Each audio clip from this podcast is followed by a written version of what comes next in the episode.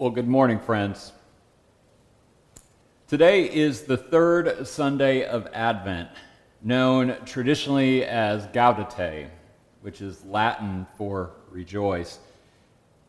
It marks a bright spot in the penitential and preparatory season of Advent, and it's why we light the pink candle uh, today in our wreath. Uh, and its theme of joy is celebrated in anticipation of the joy uh, the coming Christ child will bring to us and to the world. Our carol this morning for the theme of joy is the beloved Isaac Watts text, Joy to the World. I'd argue that it's among the most adventy of all the carols. First, in the well known line, let every heart prepare him room. Plus, if you note in the carol, there is no manger. There's no mention of Bethlehem. Jesus isn't even named in it. What it is, is a song of pure joy in the realization that God has shown up into our existence and rules the world with truth and grace. In fact, our, our Presbyterian hymnal um, places joy to the world in two different places. First, in the Christmas section, as we all know it, but also in the Ascension of the Lord section, a, a day we celebrate after Easter, just before Pentecost. Yet, the key theme of Christ coming into our world in Ascension is clear in its title joy. Now, a fair question would be what is joy? This is uh, a question raised by my five year old who asked me as we were talking about Christmas recently. I stood puzzled for a moment, one, because it's one of those words we don't often need to define, but two, because I wasn't sure how best to explain it to a five year old. In my, so, uh, in my proudest dad moment, I said, Well, it's a churchy word for happy. Now, that sufficed for my child, but it made me think more about this rich word. Is it really just another word for happy? New York Times columnist David Brooks once said this that happiness usually involves a victory for the self. Joy tends to involve the transcendence of self. Happiness comes from accomplishments. Joy comes when your heart is in another. Joy comes after years of changing diapers, driving to practice, worrying at night, dancing in the kitchen, playing in the yard, and just sitting quietly together watching TV. Joy is the present that life gives you as you give away your gifts. He continues The core point is that happiness is good, but joy is better. It's smart to enjoy happiness, but it's smarter still to put yourself in situations where you might experience joy. I think Brooks, a, a fantastic writer, makes a, a good distinction here. Of course, happiness is great, but there is something about joy that goes beyond the self and into a deeper, more fulfilling level. Now, what's missing from Brooks' distinction, as helpful as it is, however, is the theological aspect of joy. In other words, the question of where is God in this? Here's where Mary comes in in our reading today. Because, friends, Mary is the embodiment of Christian joy. Since we're doing the series on carols, it seems fitting to take a turn to Luke's gospel this week. A gospel that begins with a drawn out story of Christ's birth where the action pauses several times at crucial moments, just like your favorite musical, so that key characters can sing out in praise. This is Mary's solo in that account, her song, given just after being told by the angel that God has chosen her to give birth to God's own son. The early church gave Mary the name Theotokos, or the God bearer. And this song is her response to this reality of who she is, who God has called her to be. Interesting, this song itself is really a remix of an earlier one. sung by Hannah in the Old Testament, rejoicing in God's goodness and giving her a son, Samuel, who she dedicates to God's service in the temple. So, why would Mary simply echo the words of Hannah from long ago?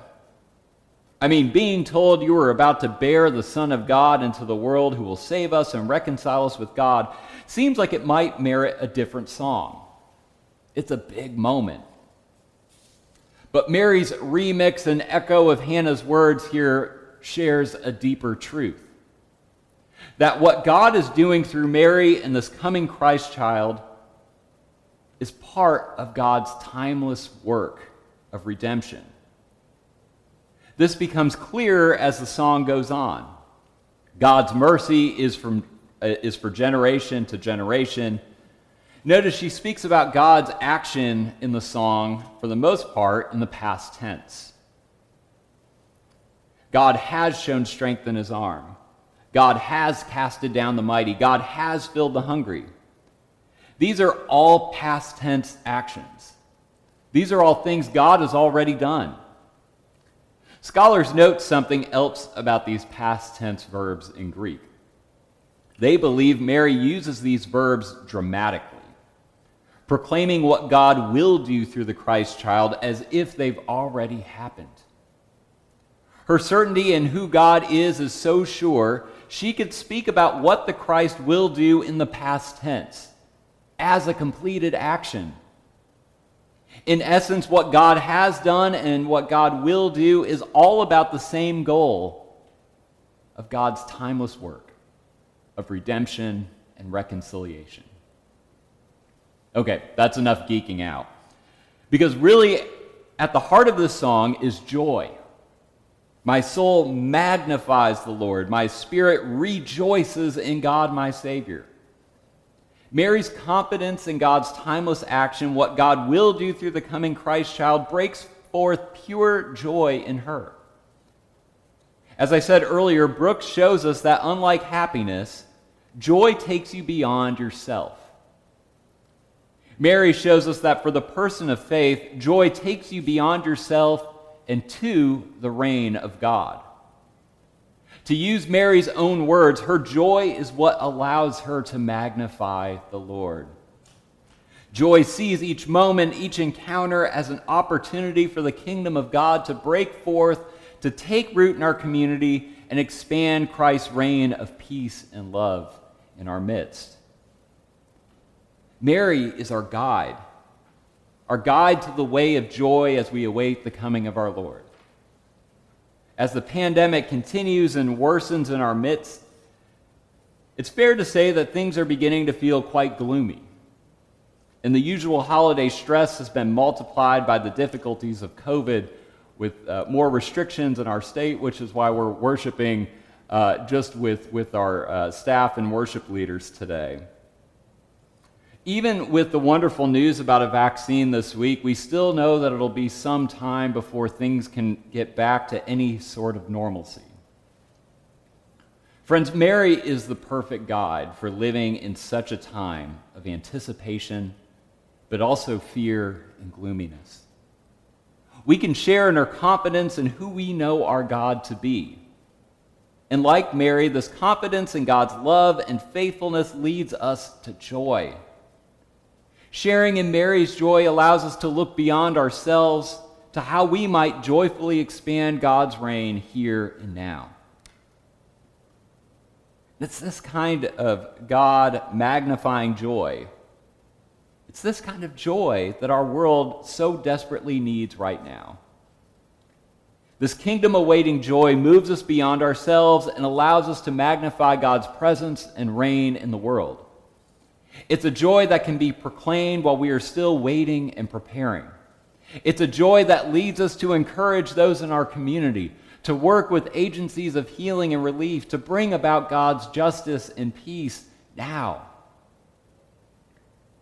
And as we've said, this joy is possible only because of an unshakable confidence in God's goodness and mercy. Friends, may we share Mary's joy. And like her, may our joy magnify God's reign and kingdom. May we prepare him room in our hearts and in the world, sharing his peace, justice, and love with all, till even all heaven and nature join together in this joyous song.